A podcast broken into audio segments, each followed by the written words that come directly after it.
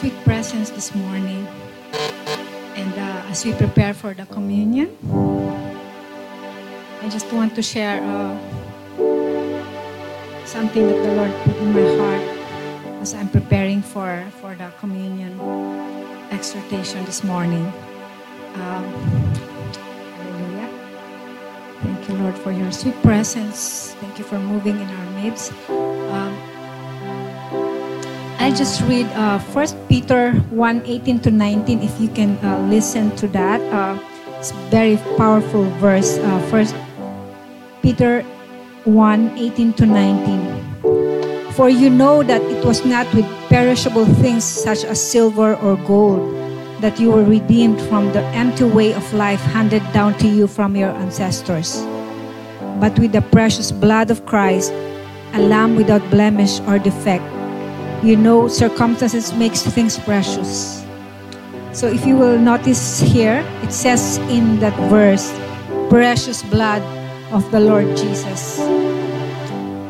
That communion that we're about to take, it represents the precious blood of the Lord Jesus. And I just want to highlight on that word precious. You know, sometimes circumstances will allow us to appreciate that word precious.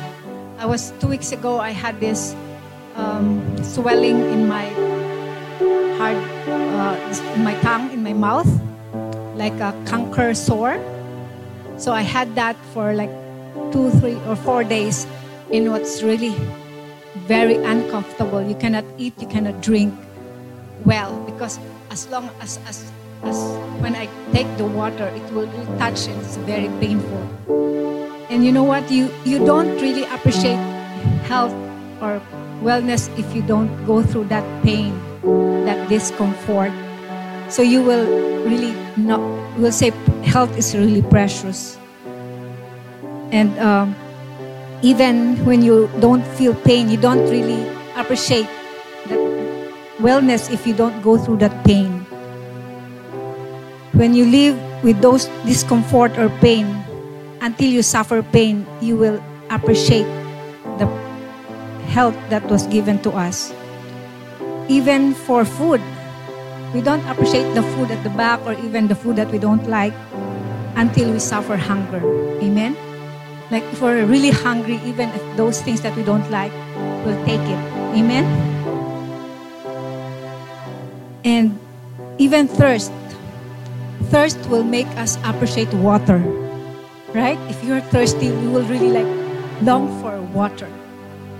So uh, what I'm trying to say here is that like even poverty, we'll, we'll really appreciate how that provision of the Lord when we go to poverty.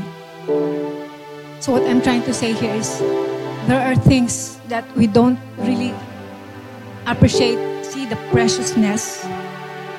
And in this morning, we don't, you know, sin makes the blood of Jesus precious. So as we take the blood of Jesus, we will see how precious the blood is. For without the shedding of the blood, the Bible said there is no remission of sins. The Word of God says the blood of Christ is, we, is, pre, is powerful. We are redeemed with the precious blood. It is precious because of its redeeming power. We are not redeemed with silver or gold, but with the blood of Jesus.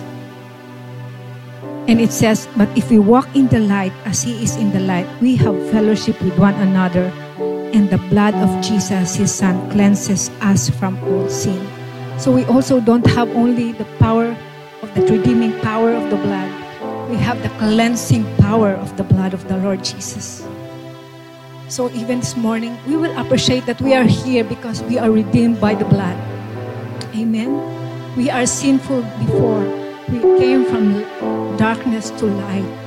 And because of what the Lord Jesus had done, we are redeemed. We are cleansed. So, Father, as we take, Lord, this communion,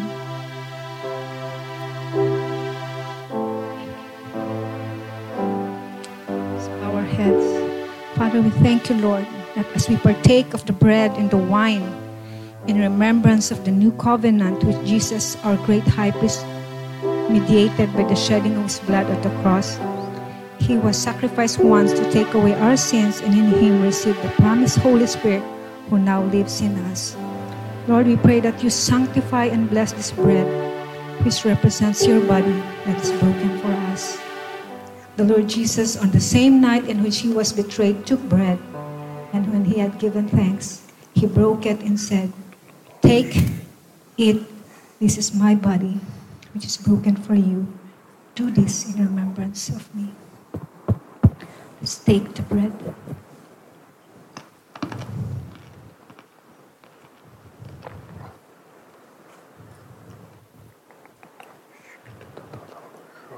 Lord, we thank you also that you will bless and sanctify this juice, which represents your blood. Thank you for that redeeming blood of the Lord. Thank you for that cleansing power of the blood. This cup is the new covenant in my blood. This do as often as you drink it in remembrance of me. Let's take the juice.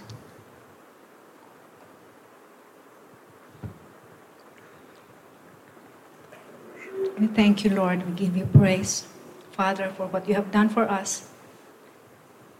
And we thank you that we are redeemed, we are cleansed, and we are victorious this morning. Thank you for your sweet presence, dear Holy Spirit. We give you praise in Jesus' name. Amen. Amen. Amen. Thank you, Pastor Grace. Welcome to church. So, everyone else other than Nick, welcome to church. Hallelujah. We should be happy to be here. We could be up north in a cyclone. We should be happy that we're on the Gold Coast. This is where the gold is, right? Thank you to our worship team this morning. Could I ask that lady at the back to please sit on a chair and take your hat off? You're in the presence of the Lord. Please take your hat off. If you can't stand the light, that's the Lord. Please take your hat off. We are in the presence of the Lord this morning. Thank you, Lord, for joining us. Thank you to our worship team. What fantastic worship we had this morning, ushering us in to where we need to be. Hallelujah. Hallelujah. Got a couple of things I want to say before I start. The Lord was talking to me this morning. Juliana, the Lord's saying, you don't need to eat at the smorgasbord anymore. Your food is here. When you're searching for ministry, you're searching for your healing, it's here. Don't keep going everywhere else. You don't need a smorgasbord. The Lord is here for you.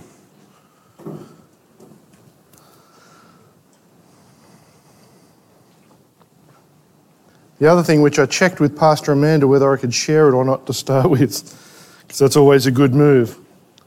Let me read a couple of scriptures to you. The next great move of God is not coming through the Aboriginals. It's not coming through women and women's ministry. It's not coming through South Africans. It's not coming through Chinese. It's not coming through Australians. It's not coming through Filipinos. It's coming through the church. I had a revelation yesterday, which I held on to to see whether I'd still have it this morning. All these Aboriginal activists are also the same ones that are protesting for Palestine also the same ones supporting gay marriage, also the same ones supporting climate change. Guess what? They can easily become the next domestic terrorists. They are so close to it now. Get ready, church. Start calling the rubbish out. I love this country. I don't like how it looks all the time, but I love this country. I love this city because this is where it's been prophesied that the next great move of God will start. Hallelujah. Let me share a couple of scriptures with you. First one from Romans 16. Starting in verse 17, I appeal to you, brothers, to watch out for those that cause divisions and create obstacles contrary to the doctrine that you have been taught. Avoid them. Aboriginal apostles, prophets, that they believe it's them. That's culture, not kingdom. Avoid them my Bible says. They are causing division. God works through his church. For such persons do not serve our Lord Christ, but their own appetites. And by smooth talk and flattery, they deceive the hearts of the naive. Church, let not, let's not be naive. If we go back to Matthew 12, verse 25, knowing their thoughts, he said to them, Every kingdom divided against itself is laid waste, and no city or house divided against itself will stand. Do we think the church is divided when we hear that people are preaching out there? And there'll be people online who would contact me this week and say, But Gary, you're preaching division. I'm preaching kingdom. This is kingdom. God moves through his church, not through a people group. And then it goes on down in verse 36 I tell you, on the day of judgment, people will give account for every careless word they speak. How much worse it will be for someone who stands behind a pulpit on a regular basis. And that's not even my message today. But I need to get off that off my chest. We need to wake up. There is a small minority who are trying to divide the nation and divide the church. That must stop. Many of them will call themselves Christians. It has to stop. Call them out. Get banned on Facebook regularly. It's, okay. There's other opportunities. Nick's there with me. As soon as Nick jumps on Facebook, they just pile on. We need to stop listening to the division. God is moving through His church. We need to be ready for it. I look out here, it's like the United Nations this morning. Who was born in Australia? Less than a quarter of us. That's what the church looks like. Who was born on the Gold Coast? That'll narrow it down. Nobody. We are all here for a reason. There's a reason and a purpose we are here. Come on. The inward attitudes of a true disciple is our theme. That's what we've been working through and we're going to continue to. The series is based on the Beatitudes. And that's at the beginning of the Sermon on the Mount. And today we're going to talk about the poverty that possesses. Pastor Grace just mentioned poverty. We don't know what it's like until we've been through it, right? But there's a poverty that possesses within the church. You know, most of what Jesus spoke wasn't to the world, it was for the church. It was for the believers, it was for the followers. The text we're going to concentrate on today, and I'm going to come back to the offering in a moment. So if you've got your seed there and you're ready to sow, you can grab it out. I confused myself. The screen's behind me today. The text we're going to concentrate on is Matthew 5 3. If you've got your Bible, open it up. It says, Blessed are the poor in spirit, for theirs is the kingdom of heaven. Blessed are the poor in spirit, because theirs is the kingdom of heaven. Who's been a little bit poor in spirit before? Who can admit that we're still a little bit poor in spirit now? Because ours is the kingdom of heaven, right? The scriptures we're going to work through are 2 Corinthians 8 1 through to 9. Let me read them for you. It talks about excelling in giving. Now, it's not just finances says, Moreover, brethren, we make known to you the grace of God bestowed on the churches of Macedonia. That in a great trial of affliction, the abundance of their joy and their deep poverty abounded in the riches of their liberality. You know, many of the small churches in this country, in fact, all around the world, are quite poor. They can just pay their rent but they still do so much for the community that they're in. They abounded in the riches of their liberality. For I bear witness that according to their ability, yes, and beyond their ability, they were freely willing, imploring us with much urgency that we would receive the gift and the fellowship of the ministering to the saints. It is a gift to us to be able to minister to the saints. I think some ministers around this nation need to read that verse. They implored us that we receive the gift of preaching to the people. And not only had we hoped, as we had hoped, sorry, but they first gave themselves to the Lord and then to us by the will of God. So we urge Titus that as he had begun, he would also complete this grace in you as well. But as you abound in everything, in faith, in speech, in knowledge, in all diligence, and in your love for us. See that you abound in this grace also. It goes on to talk about Christ being our pattern. I speak not by commandment, but I am testing the sincerity of your love by the diligence of others. Our sincerity is being tested. Verse 9 For you know the grace of our Lord Jesus Christ, that though he was rich, yet for your sakes he became poor, that you, through his poverty, may become rich. It's not about money. It was never about money. For some, money is their God. And if that's your case, you need to change we become rich through Him in spirit. Let's pray for our offering. If you've got your seed there and you're ready to sow, the boxes are at the front. If you'd like to give online, there's cards there. If you want to tap and go, because it's the easy way to sow, you can come and see Sue at the end. For those online, there'll be some details on the bottom of the screen.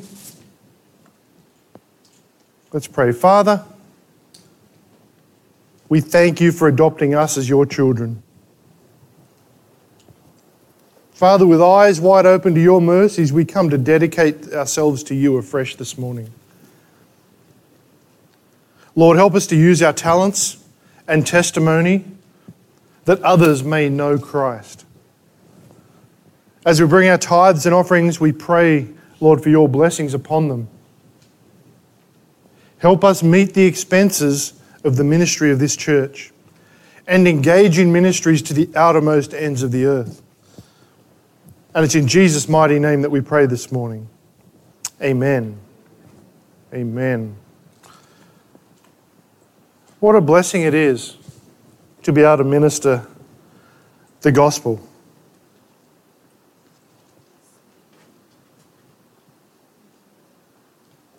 What a blessing it is that Pastor Len Russo from Gold Coast House of Prayer lets us use the House of Prayer on a Wednesday evening now for our midweek ministry. Lord, we thank you for that man and all he's done in this city in Jesus' mighty name. You know, there's a changing of the guard happening all around the world. The way things have been done, they're not going to be done that way anymore. God is still God. He's still using the church, but he's doing it differently. Just because someone did something 20 years ago a certain way doesn't mean that's still going to work now. That's why we're spending so much time in discipleship, making disciple makers. You know, the person who's truly poor in spirit is blessed because such poverty enables that person to possess the supreme possession the kingdom of heaven. Seek first the kingdom of heaven, not seek first a house. It's important to live somewhere, but seek first the kingdom. Not seek first a good job. We, we should work if we're able, but seek first the kingdom. Not seek first a prophet, Definitely not seek first a profit. Seek first the kingdom. I don't think it could have been made any simpler. So, where did the church go wrong? Does it say seek first a big building where you can house a thousand people and get a really great worship team? Which we have. They just don't have the big screen, the skinny jeans, and the smoke machines. But it doesn't say to do that, does it? It says seek first the kingdom. Does it seek first go back to the Torah? Absolutely not. It says seek first the kingdom. For our sakes, Jesus set the example in 2 Corinthians 8 9. For you know the grace of our Lord Jesus Christ. Who knows his grace? Hallelujah. We know his grace. You know his grace. That though he was made rich for your sakes, whose sakes? Your sakes. Yet for your sakes he became poor, that you through his poverty might become rich. We're going back to some of the real basics. Because if you're looking for the prophecy, it's in the Word. Poverty of spirit is the first character trait which Jesus wants his followers, the subjects of his kingdom, to actually grab hold of. Who thinks they can do it in their own strength? Hallelujah. Because if that's what you think, you're in the wrong church. We can't do it in our own strength. This is a trait that carries its own reward, isn't it? Theirs is the kingdom of heaven. If we are poor in spirit, ours is the kingdom. Hallelujah. Good preaching, Gary. Awesome. Who wants the kingdom of heaven to be theirs? Good, we're getting somewhere. This is the thing on the Gold Coast, isn't it? After we have a few hot days and we get rain, everyone goes to sleep. Note the tenses here carefully. Blessed are the poor in spirit. Not blessed are, blessed have been the poor in spirit. Or blessed shall be the poor in spirit. But blessed are the poor in spirit, which means you can have it now. We live in a microwave society, don't we? So you can have it now. Push the button, wait for a minute, ding. There it is. You can have it now. Two questions about this beatitude call for an answer. And I love that they're beatitudes. Be this attitude. Be this. Not work towards it. Not you've done it so you don't need to do it anymore. Be attitude. So, what is poverty of spirit? Is the first one. Some of us have experienced poverty in the flesh. It's horrible, isn't it? Poverty in spirit's different. I love that Margaret's here. You still on day release, Margaret? or you've been unlocked on your, on your floor? Oh, good. You just snuck out the back door when no one was looking?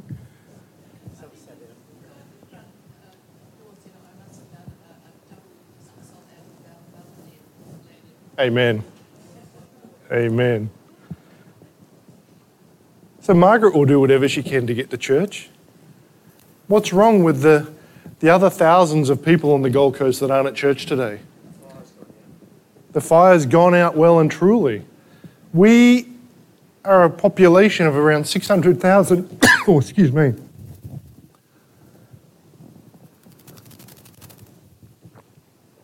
Approximately 600,000 people live on the Gold Coast. Just over 300,000 of them say they're Christian. We don't have enough churches to house 300,000 people. So, where are they? Where are they? Something wrong with that. Jesus said that the ones who are poor in spirit are blessed. Who wants to be blessed? Be poor in spirit. And how do we do it? What does he mean? Let's consider the answer from two points of view. Firstly, the negative point of view. We can talk about a negative point of view, Pastor Amanda, this morning, just for a little bit. Poverty of spirit does not mean poverty of possessions. I'm not a prosperity preacher when it comes to money. I'm prosperity when it comes to kingdom. The poverty of spirit does not mean a poverty of possessions. God wants you to have stuff. He wants you to be comfortable, but uncomfortable at the same time. Anyone get woken up in the middle of the night and God makes them really uncomfortable? Or you're at work and He makes you really uncomfortable? And, and, and the first thing we should ask is, Lord, what are you trying to tell us? What do you want to teach me in this, Lord? He does that, doesn't he? He makes us uncomfortable, especially when we're comfortable. It's true that earthly poverty does sometimes produce conditions in which Christian virtues might thrive. Look at some of the pastors in, in India or Africa or any of the third world countries. They are so full of the Holy Spirit, they're out there doing it no matter what. It's also true that the Bible warns against the cares of this world and the deceitfulness of riches because of their power to distract us from the desire for heaven's treasure. People come into the church, oh, I need a job, I need a house, I need, I need, I need. It's normally I want, I want, I want. And you know, once they're, they've been prayed for and they've been restored and, and they get the place to live, they get the job, they get the nice car, Sometimes they might get a husband or wife as well. You know, they leave the church. I don't need the church anymore. Church did nothing for me. Yet they were prayed for, they were ministered to, they were restored. But then the distraction of riches, the deceitfulness of riches got hold of them. And all of a sudden, they're too busy to go to church on a Sunday. They're too busy to go to a midweek prayer meeting. I don't get it. Church, I just don't get it. We have something on almost every day of the week in this church. Almost every day. It's the same people go to everything. Doesn't make sense. But happiness is a matter of character, isn't it? Not conditions. You've heard me say it so many times. You can be the most anointed man or woman on earth. If you don't have the character to carry that, you're nobody in the kingdom. You can't be anointed and going and seeing prostitutes. You can't be anointed and, and smoking crack. Where's the character? You can't be anointed and ministering from a pulpit every weekend and ripping off elderly ladies. That happens in our city. It happens. People flock to these churches. I don't get it.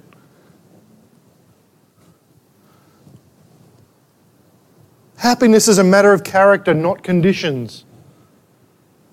I can tell you now, I am a lot happier now that I've got a lot less than I did 15 years ago and my character is a whole lot better. You have to agree with me so loudly, Pastor Amanda.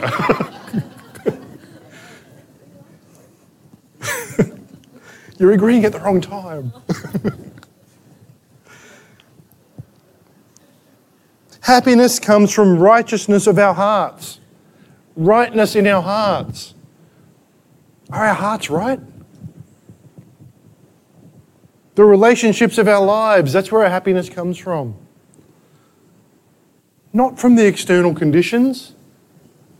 Who was happy during our COVID lockdown? I was.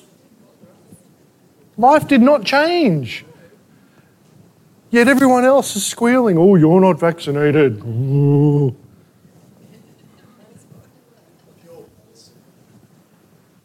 We can find happiness no matter what the conditions. I remember we went to, actually, Maleny. We were gifted a weekend away. It wasn't great. In the middle of COVID, there's a really nice Thai restaurant in Maleny. Really nice Thai restaurant. We make a booking, we turn up. Sorry, you can't come in. You're not vaccinated. Awesome, we'll get takeaway. We'll go and sit down by the river. We don't care. I mean, it was dark and there were mosquitoes, but we had our Thai food. We were happy, right?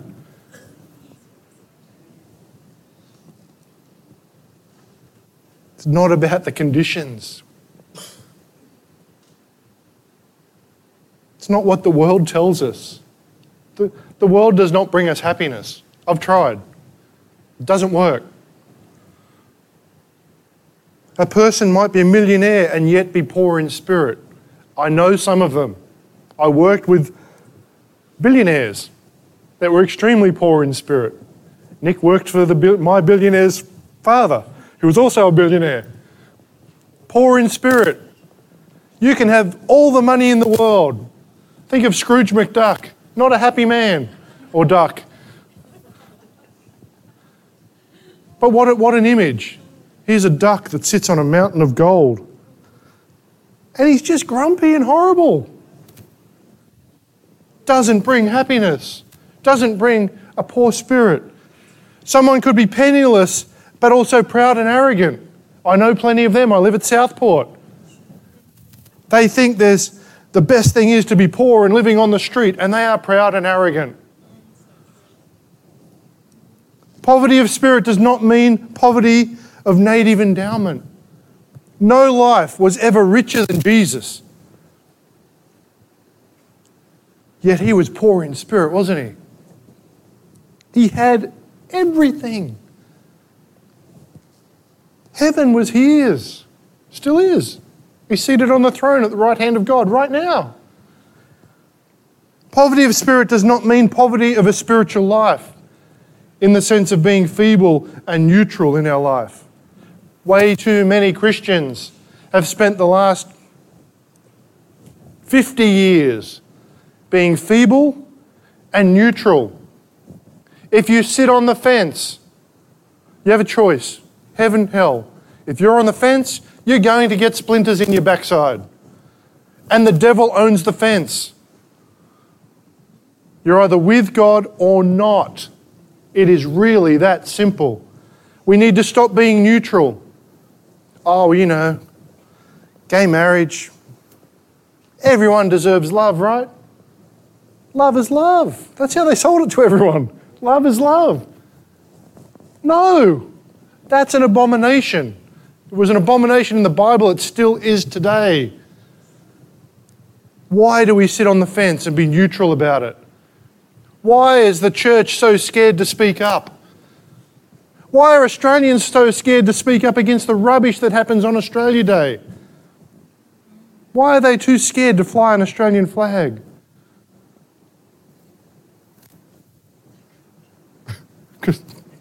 That's right. We've got to stop being neutral. This nation was founded on Christian beliefs. In fact, the day Brother Sadhu was here last year, the 5th of February, was the anniversary of the gospel first being preached on Australian shores. Guess what? What's the date next weekend? It'll be. So the 4th, next Sunday, is the anniversary of the gospel first being preached on Australian shores. The convicts and the soldiers were gathered together. They'd been here for like a week they probably weren't very happy. Some of them might have been a little bit sick still from being on a ship for however long. And the gospel was preached.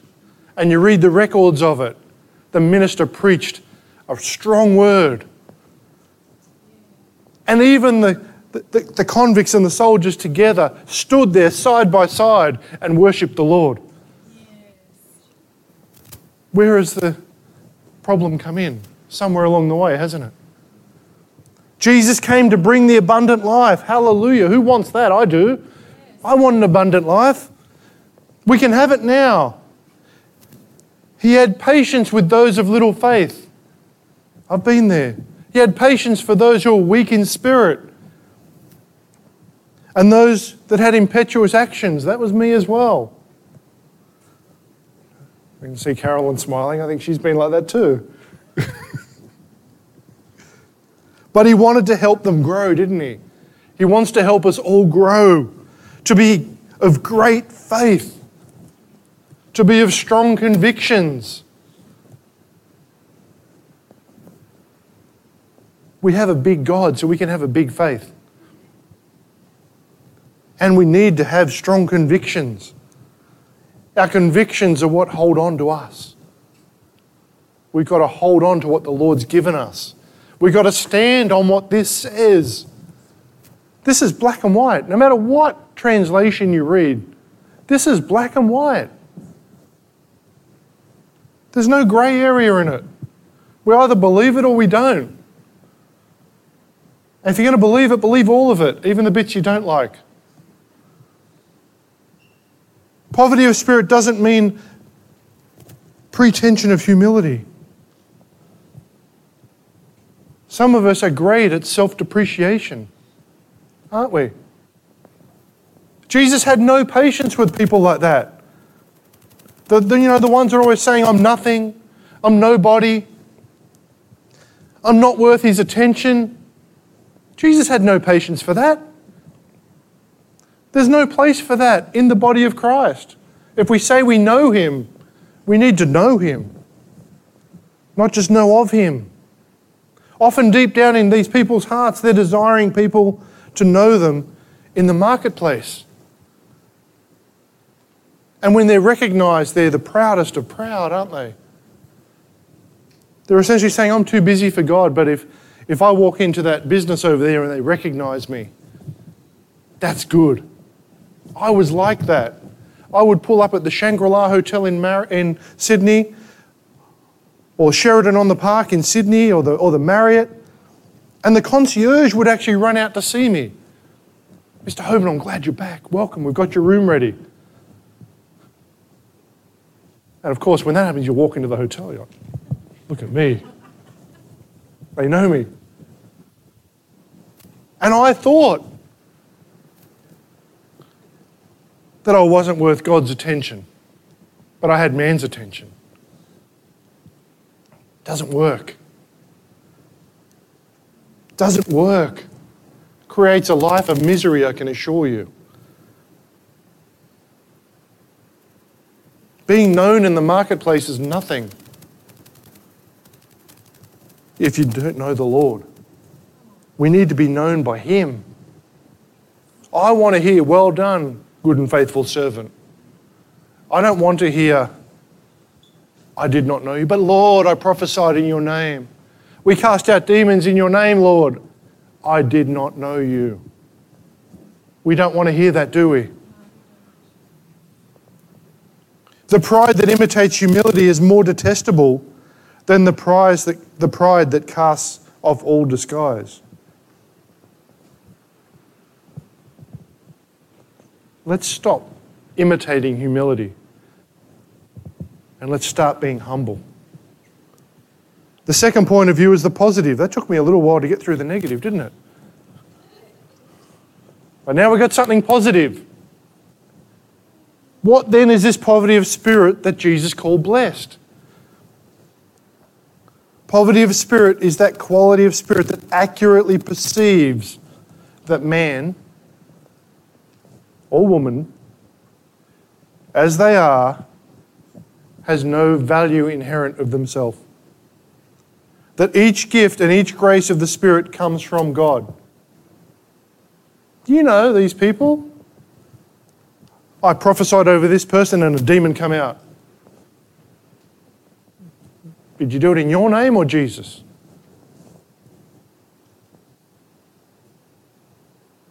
I got 20 people saved today. No, you didn't. You got none. The Holy Spirit did it. We need to be the tools that are used. Every grace of the Spirit comes from God. Each and every one of you has a gift from God. Some of you have more than one. What are you doing with it? Other people have got a gift of healing, but all they want to do is prophesy. That's not going to work. If your gift is healing, heal. Don't try and do something you're not. Don't try and be something you're not. Oh, but I can preach a better word than Pastor Gary. Great. Let us know. You want to start a church? I'll help you. Most ministers don't last three years. When we see how completely dispossessed of value and vir- sorry, of virtue and grace and righteousness we are in ourselves, pride, self esteem, and self righteousness must fall away. If you've got any pride in you, it must fall away. Any self esteem, it must fall away. Any self righteousness, it has to fall away. And then we see how rebellious against God and His righteousness our wills have been. Who's rebelled against God? If not everyone puts their hand up, I know some of you are lying to me.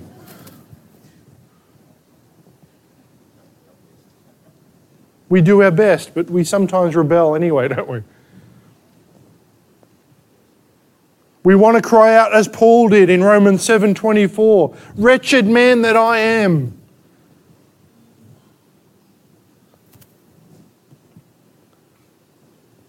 Some of us need to be able to do that. Lord, wretched man that I am, I come to you in repentance today. Poverty of spirit is the realization that spirituality, or spiritually, sorry, we are dispossessed and we're bankrupt and we're without merit on our own. I am nothing without the Lord. I am nothing. Without the Lord, I am bankrupt of spirit. Without the Lord, I am dispossessed. But hallelujah, my citizenship is in the kingdom. Poverty of spirit is that quality that, that recognizes that apart from God, man is forever incomplete. And that the true center of life is God. Apart from Him, what's the point of life? The world has little time and no admiration for a person like this, do they? When you say everything I am is God. The world doesn't want to know about it. Instead, the world admires self sufficient man, the self confident man, the so called self made man, the man who feels he is complete within himself. That's what the world loves. You read an article about a business person who's, who, who's sometimes done some charity Often it will say self made millionaire, self made whatever, self made. There's no glory for God in that.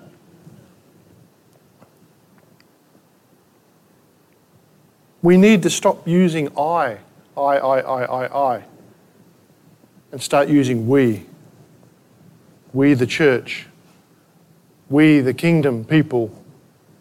We, the believers. The Greek philosopher Plato when he was discussing the good man, the happy man, places one condition upon him, and that is that he must be self sufficient. Hasn't the world grabbed onto that?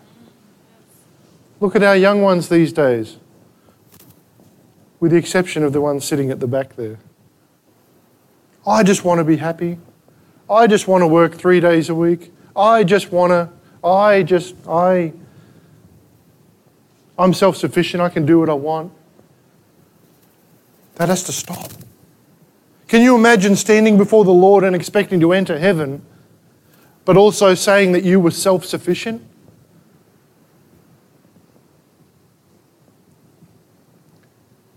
Poverty of spirit is that quality of spirit that intensifies and intensely desires that God will supply the true needs of the soul. God supplies our true needs. It might not be everything we think it is, it might be more. Jesus told a story of two men who went up to the temple to pray, didn't he? One was a Pharisee. The Pharisee didn't actually pray. Instead, he gave God a recital of his qualities and his virtues. He was self righteous and he was self satisfied. This is exactly what poverty of spirit is not. The other man was a publican, or a tax collector. Who loves the tax collector? Good. I find the older I get, the more anti establishment I get. As my eyes are opened up to what's actually happening. The publican was so conscious of his need, so full of the sense of his own shortcomings, that he wouldn't even lift his head Yet so desirous was he of God's blessing that he cried out, God, be merciful. I am a sinner. That right there is poverty of spirit. God, be merciful with me because I am a sinner. Our second point today is how does this poverty of spirit bless us? Because it's good to know, does it, isn't it? That if we're going to be blessed, how is it going to bless us? What's the point of it? Well, Jesus said it, so that's, that's a good start.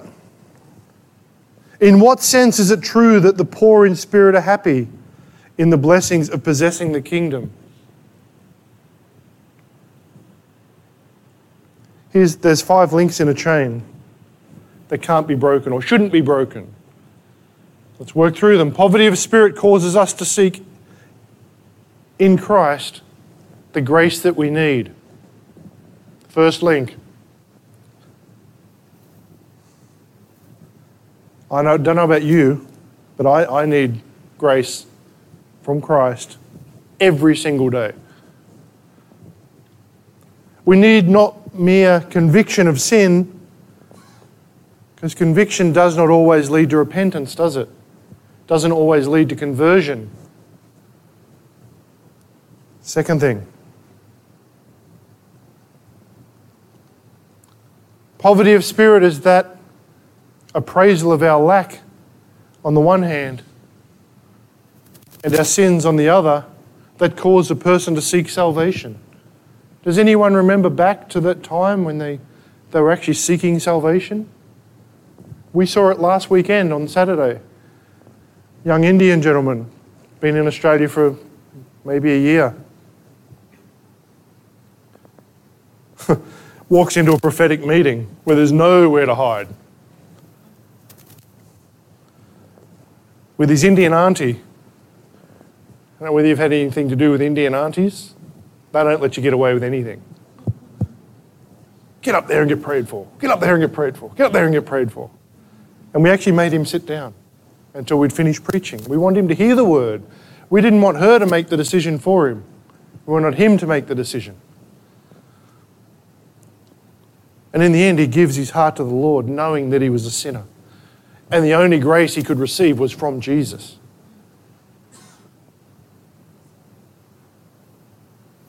He'd made that appraisal of his sins and the need to seek salvation on his own. Next one is poverty of spirit conditions us for receiving the gift of God. If you're so proud that you know everything, how are you going to receive the gift of God? If you know everything, and there's a lot of them, a lot of these people that know everything. I don't know why Pastor Amanda's giggling. I'm not going to use any names. We all know them, don't we? We all know them. My prayer is, Lord, give me wisdom and give me knowledge. Give me the wisdom when to say something and the wisdom to keep my mouth shut when I need to. All of the prophets have realized this. Isaiah said in Isaiah 57 15, For thus says the high and lofty one, who inhabits eternity, whose name is holy. I dwell in the high and holy place with him who has a contrite and humble spirit. Do we need a contrite and humble spirit? Hallelujah. To revive the spirit of the humble and to revive the heart of the contrite ones. On Wednesday, myself and Pastor Amanda will be on Juice FM with Reverend Jim Raystrick, and we're going to be discussing revival and why are people coming back to the church. Let me tell you, I will be asking for wisdom when to keep my mouth shut during that conversation and when to speak. Because we know that revival's coming, but we can't have revival without reformation. And we know that after revival comes, because one of the questions will be, I'm sure, how does it keep going? Well, the first thing would be let man take their hands off and not try and claim it as their own. And then we will see a revolution. David said in Psalm 51 17, talks about the sacrifices of God, a, bro- a broken spirit, a broken and contrite heart. These, O oh God, will you not despise. Oh, sorry, you will not despise. If we have a broken and contrite heart, God will see it and He won't despise it. Poverty of spirit releases the saving grace of God upon us. That moment when you said, Lord, I'm a sinner, I need to be saved.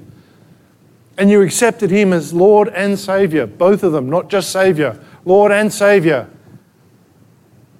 That saving grace is released upon you.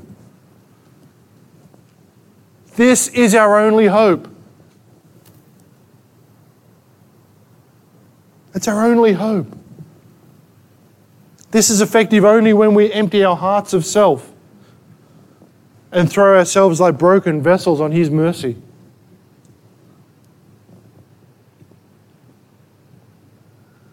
I am nothing without Jesus in my life. We all should be able to say that.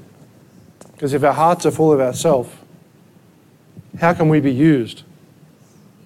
Poverty of spirit fits us for service in the kingdom.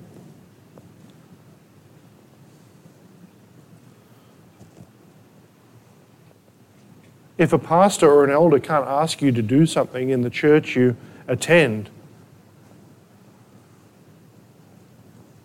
how can you be ready for service in heaven?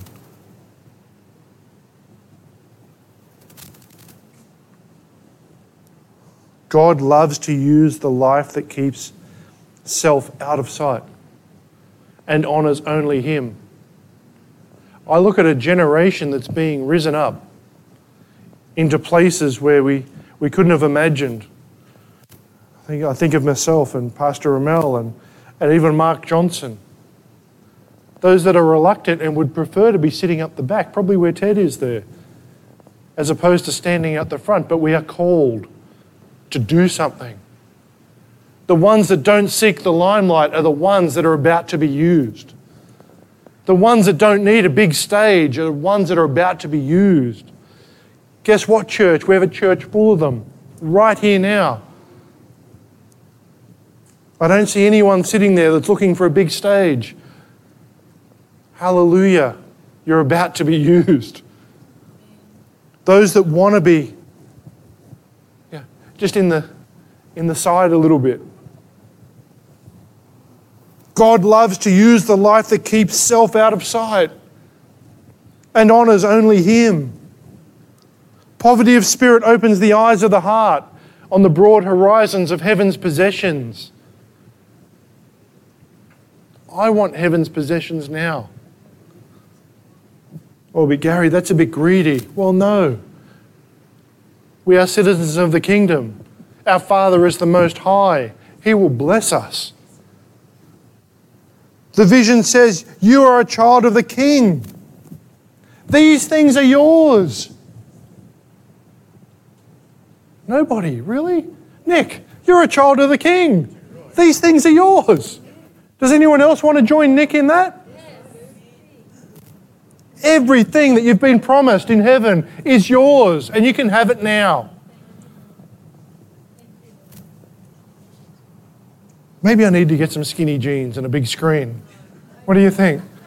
Might get a better response. Can we, actually, we'll have Taya here at, in, at the end of June. Maybe we can get Taya to come and worship, and people might be alive. Taya was the young lady that wrote Oceans. The chance of us getting her to come is really slim, I can tell you. But she'll be at the convention centre. But we need to liven up church. The possessions of the kingdom are yours.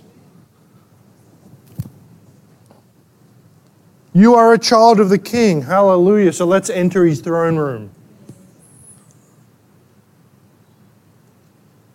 I'm going to finish up right here, in Pastor Amanda. Let's start testing ourselves. Let each of us ask Am I poor in spirit? Or am I self satisfied, self righteous, and arrogant? We need to be testing ourselves.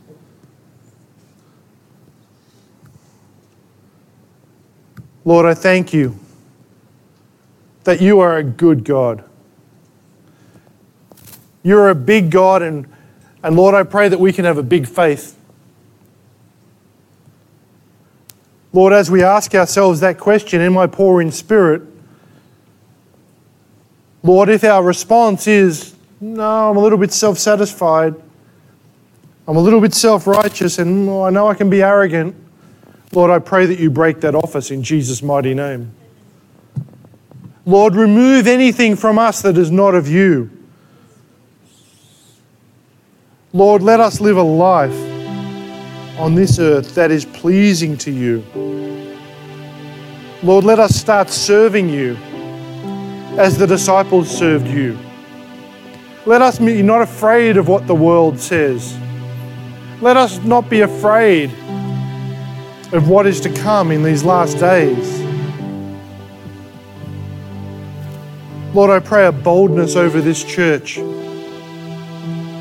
that we will preach the gospel and we will make disciples no matter what comes against us. No matter what comes against us, Lord. Lord, if that means we'll be arrested or we'll become sick or whatever it might be, Lord. We pray you give us the boldness and the strength and the conviction, Lord, to keep going. To keep going. Lord, for those in the room that prayed the martyr's prayer just last year, let them lead the way. Let them be the ones who are on the front line. And as that song goes, all of my life, I want to be a Levite.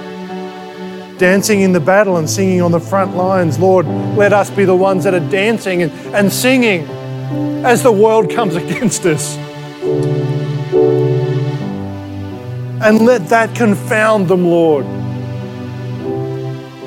They already think we're a bit crazy. So as they come against us, let us be bold enough to be crazy for you. I pray a blessing over each and every one of you this morning. There is healing coming in this church. In fact, for some of you, it started already today.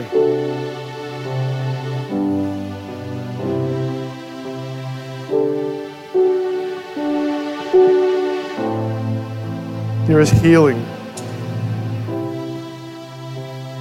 It started.